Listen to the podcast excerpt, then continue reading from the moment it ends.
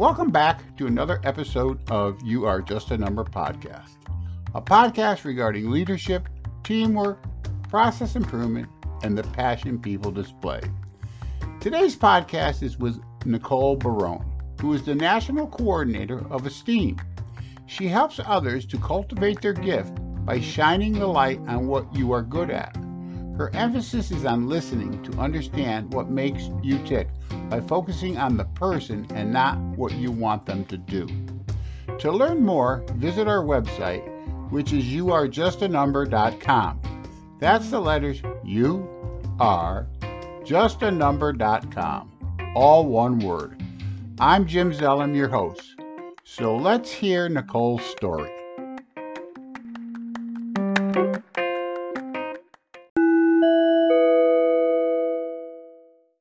Hello, everyone. Today, my guest is Nicole Barone. And Nicole has so many, uh, I, I guess, credentials here. I'm going to let you tell them a little bit about your credentials. And then let's talk to our listeners and tell us, you know, your credentials and how you got to where you are today. Okay. So welcome aboard, sure. Nicole. Thank you for having me, Jim. So my day job is as the National Coordinator of Esteem, E S T E E M, like the word.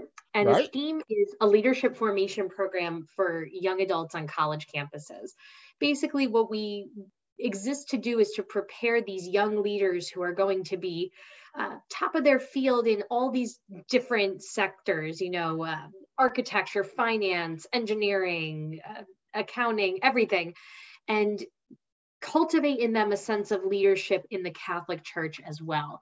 Not that you have to forsake everything and, and, you know, leave it all behind and go work for the Catholic Church, but how do you use the leadership gifts you have in service to the Catholic Church as well, and kind of prepare them for that transition from college to life post-grad. So I spend a lot of my time thinking about the role of young adults in the Catholic Church and in the world. Um, being a young adult myself, it's definitely something that I'm super passionate about. Uh, so in addition to my work with Esteem, I also am the chair of the board for the National Institute for Ministry with Young Adults. It's the, the first entity of its kind in the Catholic Church, singularly focused on uh, preparing those who serve young adults. Okay. Um, Yeah. And so, uh, I, like I said, spend a lot of time writing about, thinking about young adults, talking about young adults. Um, I, I do a fair bit of writing and speaking on this topic, and also thinking and writing and speaking about how we cultivate in people a sense of vocation. That is, what are your gifts that you were given and how do you use them? Um, we think about this language a lot in terms of like, you know, what am I supposed to be when I grow up, or what kind of job am I supposed to have? What impact am I supposed to have on the world? And how do you make those decisions really thoughtfully? Um, and how do you do that in a really prepared sense? Because then that leads to greater happiness and greater human flourishing. So those are sort of the things that I spend a lot of time doing. I am based out of Milford, Connecticut. It's central Connecticut, just outside New Haven. I live here with my husband and our golden retriever. Okay. So the, is Esteem a acronym for a word? It is. It's an acronym because in the Catholic Church, we love an acronym. And oh, the whole world loves acronyms. Oh, we love acronyms, right? And it's an ungainly acronym for an even more ungainly amount of, of words. Engaging students to enliven the ecclesial mission. You can oh. see why someone chose Esteem once upon a time. It's a lot of words. Yeah. But like I said, basically its its purpose is, is the sense of preparedness. What are we putting in the toolkits of young adults so that when they leave college campuses, they feel really prepared and really equipped to be leaders in the field of faith and in their secular field, in whatever career path they're going to follow. Well, let me ask you a question here. I mean, and you sound very passionate, which is great. Um, but how did you uh, get to get involved in this area, and how did you gather your expertise in there? Sure. So um, I did my undergrad at Loyola University in Maryland and uh, in Baltimore. And I, my parents gave me this really great piece of advice. They said to, to major in something that you're going to do really well at, not something you think is going to make you a lot of money. And the career and the trajectory will follow. You know, they, they wanted to assuage me that Um, I think they probably looked at me and realized math and science aren't my strong suit. So if I was going to go to school and decide that I was going to major in biology, become a doctor, that would be a terrible choice for the, on behalf of the entire medical field. So they really had this sense of, um, my parents did a great job in sort of cultivating in me this sense of vocation, even though they may not have had that, that particular language, to say, okay, what are your gifts and how can we help you find a way to use those gifts really, really well, because then you will be really successful, instead of trying to pigeonhole you into something you're not, okay, that you won't be happy at, you won't do well, you won't succeed, but you think you're supposed to do these things. So my parents gave me that really great advice, and both of them are not doing the thing that they majored in in college, which I think is, you know, not uncommon for many people. And so I majored in theology and I minored in Italian. I think my father would have loved it if I went on to become like a translator for the U N and had, you know, maybe a very glamorous international lifestyle. I think he would have gotten a kick out of that. But it turns out that was really good preparation for working for the Catholic Church. And then when I was thinking about what to do after graduation, again, a place many young adults find themselves, right? Sort of the what comes next moment. My parents' advice to me was, okay, we, we don't really understand this whole church thing you're trying to do, and that's okay. We, we love you and support you, which is the, the first great thing any parent can do. But they said, we, we do want to help you succeed. So what are, how can we be good supports to help you flourish in this field that we don't understand, which is great. So I ended up well, going so far to I like my... the story from your parents, but yeah. Oh, my parents are, are the best, the absolute best. I, I hit the parent lottery for sure. And so uh, I went on to do my Master of Divinity at Yale. So they were, you know, certainly very pleased that that I, I ended up at a, you know, very great school. And the Master of Divinity is this great program that focuses basically on the, the full roundedness of the person, the sense of the whole person, and figuring out how do you get expertise in these academic areas and then also in these very practical areas. So while I was writing these very, you know, philosophical, high thinking papers, I was also doing a lot of things hands-on on the ground. So I did a time as a hospital chaplain. I worked in a level one trauma hospital, um, you know, very much on the ground, living that experience. I taught at an all boys Catholic high school here in Connecticut, uh, which is not for the faint of heart. So for our teachers out there, God bless you. Uh, you're doing, you're doing serious work. Um, and then I also had this really wonderful mentor during the three years at, at, in grad school, because mentorship is just so important. And she was running this organization that focused on bringing the best temporal affairs to the Catholic Church. How do we look at finance, human resources, management, communications? Where, where are the areas that the church isn't really strong on that stuff? And how do we bring our, our expertise to that as non-priests and nuns, you know, lay people?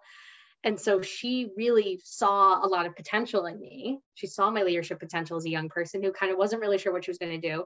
And she mentored me and, and walked with me and said, you know, there's so many things you can do. You, you don't even know how many amazing jobs are out there for you, um, which is true. And that to me is the most exciting thing about figuring out where you're supposed to be and what sort of leadership skills you have, is when you, you meet people and you go, wait, that's a job? You get paid to do that? I can't believe that's a real job. That's like so exciting, right? You know, when you just, it kind of blows your mind wide open. And so she was that person for me who really showed me this whole other world of like, here's all the ways you can use your gifts in this mission-oriented sector. Uh, you know, certainly there were a lot of people who advised me, you could go, you know, you go to law school, you could go work for McKinsey. There's all these great things. You, and those are all great paths, but they weren't the path for me. Right, and so right. A lot of it was this, was having people to help me kind of cultivate my gifts and say like, you are, they, they saw in me something great, you know, you are fabulous. And so how do we take that and, and help you be the best version of yourself without trying to force you somewhere you're not? Um, and so that's kind of how I ended up here. I ended up after grad school uh, working for our local archdiocese in Connecticut, the, the Archdiocese of Hartford. So I worked with uh, churches all across central Connecticut, Hartford, New Haven, and Litchfield counties. So there were at the time about two hundred parishes, and I supported all of them. And then after a few great years with the Archdiocese, I came on board full time working for Esteem. So now I work with colleges and universities across the country to cultivate young leaders on their campuses. Oh, so, okay, so let's talk about that. So how, how do you, um, so all, you work with all these different universities and colleges throughout the country. Mm-hmm. So what do you do? Do you meet people with Zoom? How, how, how do you find these people to even get in there? Do they sign up to into something that you, you get involved in? How does that work? That's a great question. So, I mean, the beauty of this virtual reality that we're all living in right now, for those of you who are listening, Jim and I are on Zoom, you know, we're, we're able to spend this time together in this virtual space. A thousand miles we, away. A thousand miles away, feel, feeling like old friends here in this Zoom room. Right. Um, th- that has been such a gift, I think, for things like Esteem. So Esteem is a, is a partnership between Leadership Roundtable and the Catholic Chapel at Yale. And Leadership Roundtable, that organization I mentioned earlier that focuses on these best business practices, has been virtual from its inception. They have always been remote for sixteen years. Okay. So long before, you know, the pandemic and, and hybrid models were becoming more normalized, Leadership Roundtable staff was all over the country. And so they were very used to how do we maximize this way of working?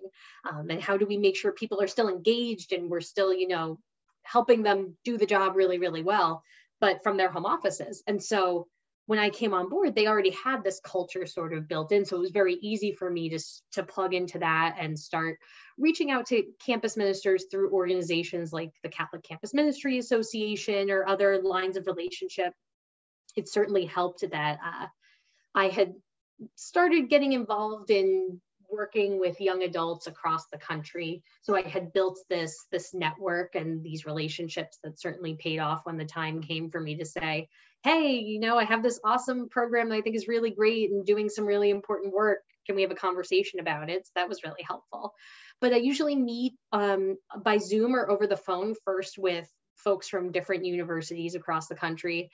We have conversations. Um, and one piece of advice that I received actually about fundraising, but I think it kind of holds across the board, is to really focus on the person and not the thing you're trying to get them to do. Uh, and so when I meet with these campus ministers, I try really hard to, to talk to them about like, okay, what's the situation like at this university? Like, what, is the, what does life look like there? What do the students look like? What are the challenges you're experiencing?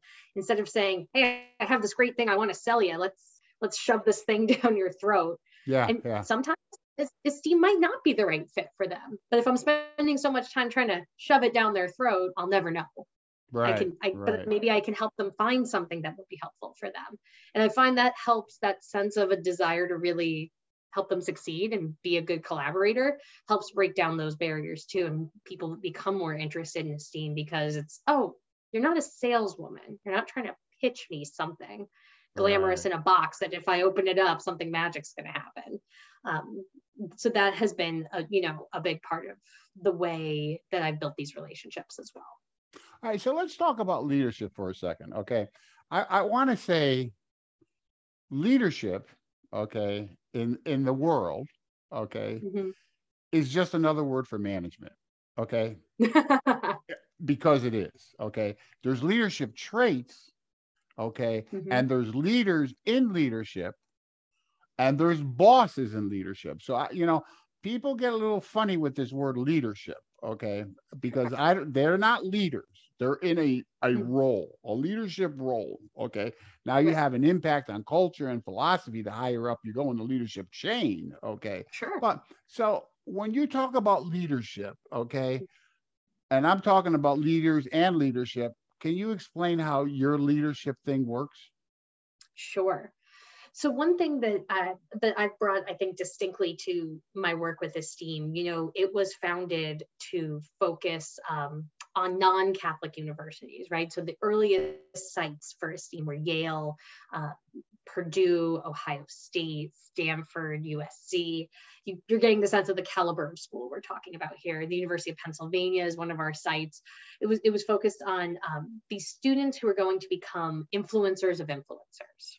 Right. Okay. We knew they were going to go into positions of leadership, uh, you know, in life post-grad.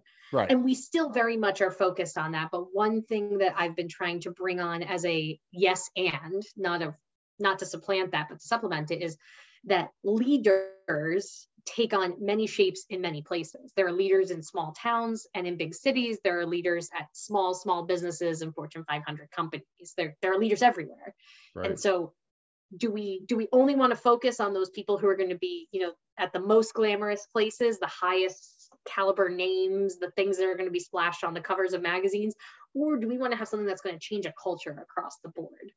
Personally, for me, it's the latter. I'd rather have well, an you, impact you, you, on the You got you you got major support from me on that one, okay? Because I mean, it's it, it, it's it's the people. I mean, as far as I'm concerned, to be a leader, you have to have followers. And you know, yes, I'm not mm-hmm. talking about that upper glamorous part. Okay, that's great. Yeah. Okay, but yeah. the majority of people aren't there. They're from the middle down. Okay, and that's yep. where we need to focus. Agreed. Agreed.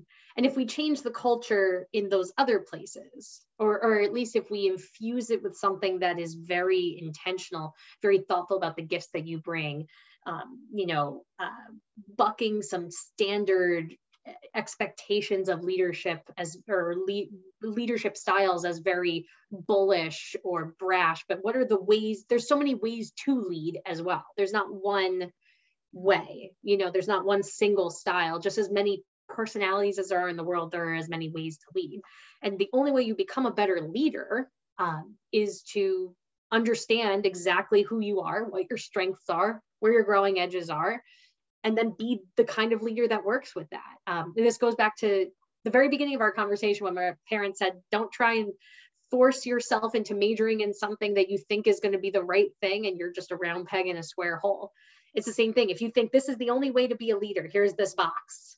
I'm just going to try and shove myself in there, even though my personality doesn't match this in any way, shape, or form. Right. It's going to fail. You're going to, you're going to fail entirely. And to your, to your point, Jim, too, about management, I, I do think that a good leader knows how to manage a lot of things. They know how to manage themselves. They know how to manage expectations. They know how to manage the personalities around them. Before uh, Jim and I got on, we were talking a little bit about personalities and all these different roles that really are just about personality management, knowing that, you know, you're going to have all these personalities around you, and how do you, how do you help them all work for the good? Um, that's what a good leader does. A good leader knows how to manage a lot of things. Sometimes it'll be a formal management role, right? Where you will have a flow chart. You're responsible for certain people under you, but sometimes it's also managing factors and circumstances and things that don't go on paper. Um, so I a lot think of that I, goes I really, back. A yeah. lot of that goes back to the buzzword of emotional intelligence. Mm-hmm. Okay, mm-hmm. I mean, it's Absolutely. not only it's not it, it, you know, if you want someone to do something, and it's like you said, it's what their gifts are. Okay, mm-hmm. so it's really it's not about um, what what do I want to say? Um, it's not you cramming your style down there. You have to see the world they see it and help them see it the way, you know, it should be seen, or change the way they see it a little bit. Okay. Yeah. It, but you have yeah. to manage the way they perceive things. Yeah, it, it, you're right. It's that sense of emotional intelligence in terms of working with the person you have in front of you. Um, and leadership styles have to evolve to adapt to that, right? Like you, you might be used to leading in a certain way and managing certain people and, and certain circumstances here at this previous position you have, then you're in this new position or this new circumstance. And a whole different ballgame, whole different uh, cast of characters around you, and you have to be malleable and you have to be flexible. But if you know yourself and you know what your strengths are, it's easier to move from situation A to situation B because you're not changing who you are. You know what the unchanging variable, you know, those factors aren't changing. It's, okay, here's my strengths. How do I take it and do it differently in this setting? Um, and that sense of personal awareness, I think, is so important for leaders, because you can read a million leadership books. They're great, right? There's a lot of great stuff out there. You can read all these different things about atomic habits and good to great and all, you know, all these, these awesome things. But if you don't know yourself very well, you're just going to keep trying to be one of those people. You know, you're just going to keep trying to be like that person you read about instead of just being yourself. Be, be the leader, Jim the leader, Nicole the leader, instead of right. trying to be someone else. Right. So that's why, and I, and I really like your words, cultivating your gifts. Okay. So you're, you're finding you're helping them understand, you know, what their strengths are and how that cultivates into becoming a good leader. And you can read these books. And like you said, if you don't know yourself, it's not too good. And one of the best things that ever happened in my career was I had to take a, the D I S C test, the personality test. Oh yeah. yeah. Okay. And once I figured out, well, wow, that's the way I do it, okay? I think two things that I actually, and like I told you, I, I wrote the book, Stepping Stones of Leadership. And the two things that I really go on is managing personalities, okay? And the other part is in there is your past definitely influ- influences your decisions, okay? So, oh. okay. And, and I think that's like you're, what you're saying. You got to know yourself. If you don't know oh, yourself, yeah. you, the chances are you're not going to be the best at what you do. Absolutely. And, you know, my husband always cites his grandfather, my father-in-law's father. So all roads lead back, you know, to these wonderful men in my life. But um, my husband's paternal grandfather used to say that most people can be boiled down to a few critical motivating factors, like one or two motivations. But like, what's the thing? If you boil them down, you strip them down. And I think about that all the time. Especially when it's a personality that clashes with mine. I think about that. I must think about that every day. I I, I say a quiet, silent prayer. Thank Grandpa Pat for that piece of wisdom, because it's true. And when you're leading people, the sooner you figure it out, the sooner you can be more effective at sort of even unconsciously helping them navigate that. You know, if you know, when you boil it down, right, strip the other stuff away, you know, whatever, you know, their motivation is for approval, control, um, sense of belonging, whatever it is. You know, once you can figure that out, and you could probably figure it out about yourself, then you go, oh, okay, well, once I know that, it sure makes it a lot easier, because I know if I do these few things, it'll be easier to get them on board. It'll be easier to get them to feel more engaged. Like, this stuff is not that hard, because we're all human, and we're, we all have that experience too. So like, if I sit there and think about what are, what are some of my motivating factors, I know if people hit those buttons, They'll, they'll get me moving. They'll get me on their train. They'll get me supporting them. They'll get me excited about whatever project they want me to get excited about. And um, so, yeah, I think I think thinking about what makes people tick is also makes a great leader. It's that. Oh, without a doubt, without a doubt, because a lot of people, and I'm not saying a lot, but I do know, I'm going to say people in a supervisory managerial role. I don't, or leadership role. I don't call them leaders that much, because. Because what they do is they try to, it's what makes them tick. They try to get you to tick on what they tick on, instead of like oh, yeah. understanding your tick. Okay. Yeah. And I, and I think as simple as it is, it's hard for people to say, everybody doesn't see this, the world is the same way I do. So if I want to motivate them, I have to understand them and understand how they see the world. Absolutely. Absolutely. And for for us, where, where we sit in Catholic land, you know, part of something that is happening in the Catholic Church right now that I think fits very perfectly in with this is this process of synodality that's happening right now, this global process of listening and, and walking together. And the critical component of that is listening to other people and figuring out what their motivations are. Again, I don't even think the Catholic Church would use this language. So you and I are kind of, you know, yeah, we're, we're yeah. putting a, this conversational skin over it. But that is the greatest challenge of broad organizations, right? Especially the bigger an organization is, you're going to start having a lot of um, personality types. You're going to, there's going to be natural division that happens and um, amongst humans. The more people you put in a place, the more um, affinity groups form, right? And as a leader, someone who's in a leadership position, how do you navigate that? Honoring that people are going to see the world differently and are going to approach things differently, but have to move together in a direction toward a common goal, mm-hmm. um, is probably one of the most insurmountable tasks for people in leadership positions, because you're like, for crying out loud, here's the goal. Like, we just got to get there. We got to get this across the finish line. And this group's worried about this thing. This group's worried about this thing. And whether you're in the Catholic Church, whether you're in K P M G, whether you're in Coca-Cola, you know, you're going to find this across the board.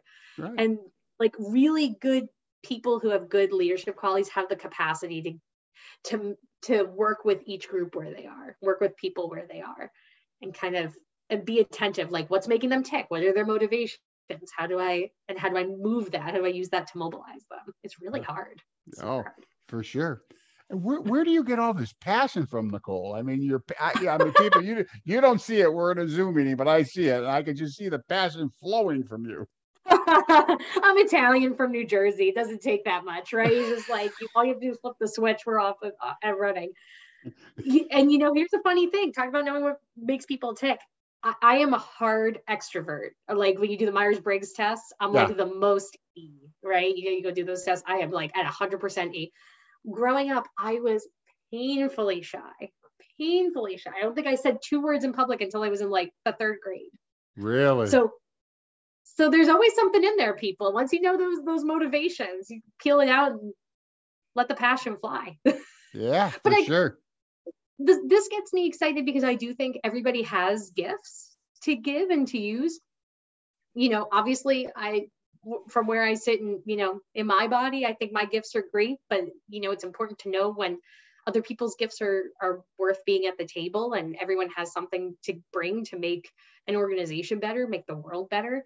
And so it gets me excited to think about this stuff, because these are all just ways to make the world better, to make our organizations better. If we care about the things we say we care about, then we want to do that, right? Right. We want to, we want to move the ball forward. So let's go back. You know, you said with your parents, you know, your parents, like, you know, you know, what do you want to do and everything like this. So let's, let's, let's take this to the step now. So you have these people you talk to. How do you cultivate the gifts out of these people? To, how do you get them to tell you? You can't tell them. They have yeah. to come up with it themselves. Okay. So how That's do true. you, how do you cultivate that out of them, what their, what their strengths and weaknesses are? Can you give me a little insight to that? Sure. I do think there are some ways that you can identify it, right? People love, there's a human quality we have where we love that somebody sees something in us. We love that as humans. So if someone says, wow, I noticed you're really good at this thing. Um, basically what it comes down to is humans like to be flattered, right? Right, right. But, most definitely. You know, humans like to be flattered, but maybe if we take that with, with a more gentle touch, it's people don't, can't always see things in themselves that others clearly see in them. So I think for those who are in leadership positions, be able to identify in other people and say to them and articulate it to them, wow, I noticed that you are just so great at getting clients to open up. Like you just have that capacity. Or, wow, you are so good at diffusing a situation. You just bring the temperature down in the room, um, or, or whatever skill it is, right? Like people need to hear that from one another. And like the best thing you can do is, is shine a light on those gifts in people, because they may not be able to see it in themselves.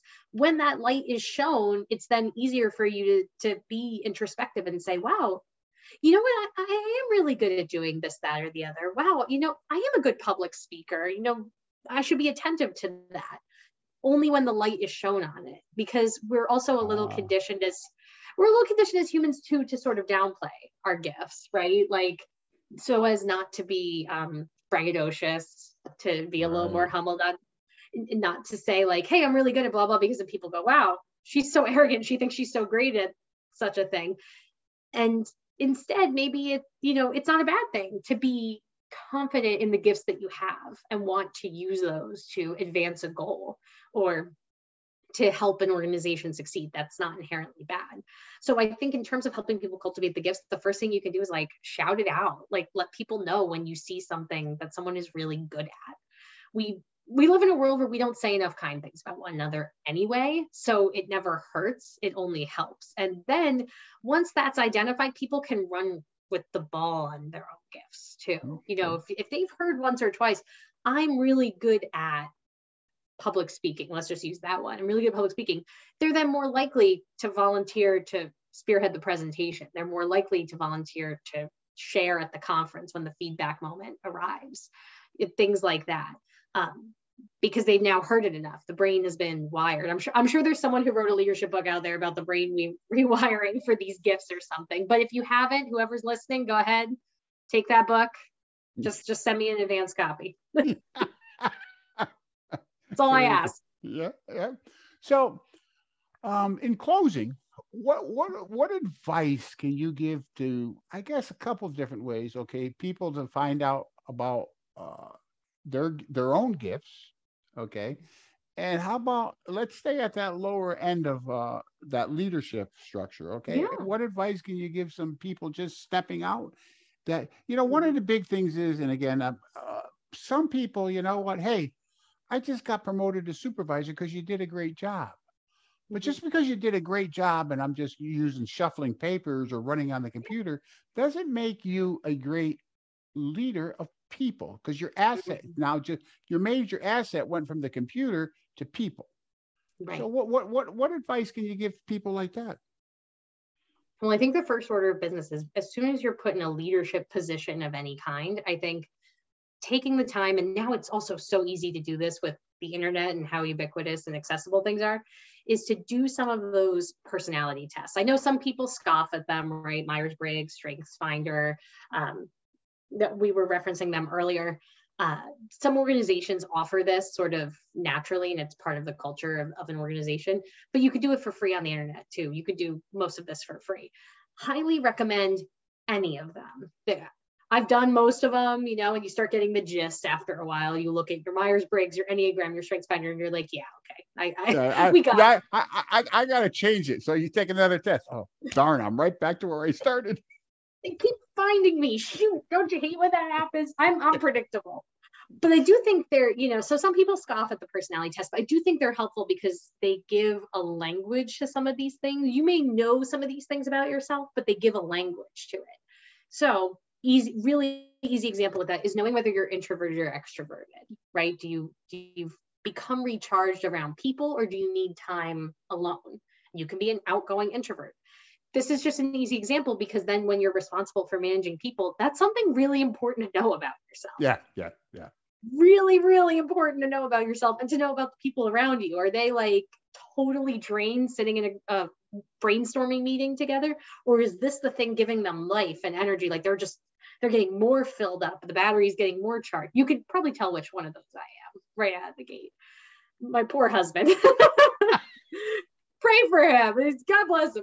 Because I'm all, it's all energy around people. But knowing those things about yourself are really important when you're now going to be perhaps in a supervisory position or, or you're leveling up a little bit. Knowing yourself is so important because then you know, okay, I have this tendency, this proclivity, these strengths. But that also kind of shows you where you maybe have a growing edge. And that's a really, really important thing too. Part of cultivating your gifts is also knowing where your gifts aren't, because then you can be a really effective collaborator and a really effective manager of people because you know where your gifts are not. And you can plug people in who have those gifts instead of trying to be all things to all people, or trying to, like I said earlier, round peg and square hole is destined to fail, is right. destined to fail, it cannot right. last forever. So my immediate gut advice is, is get to know yourself really well in those ways, because those tests also then, um, there's a lot out there that is very helpful in terms of how to make it applicable to your situation. So like once you know you're really extroverted, making sure you have points in your day where you're around people and engaging in those conversations and brainstorming in that way. It'll make you more effective at using that to manifest the work that you need to get done, things like that.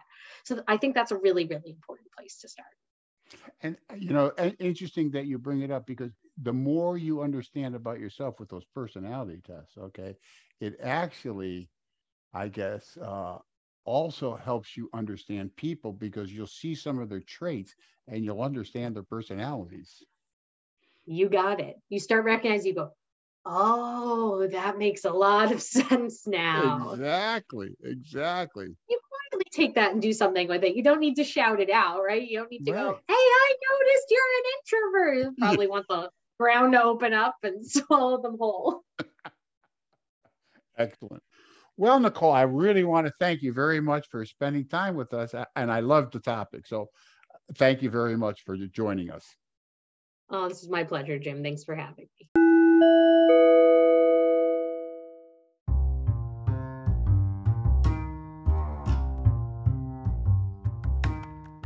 Well, I hope you enjoyed the podcast as much as I had doing it.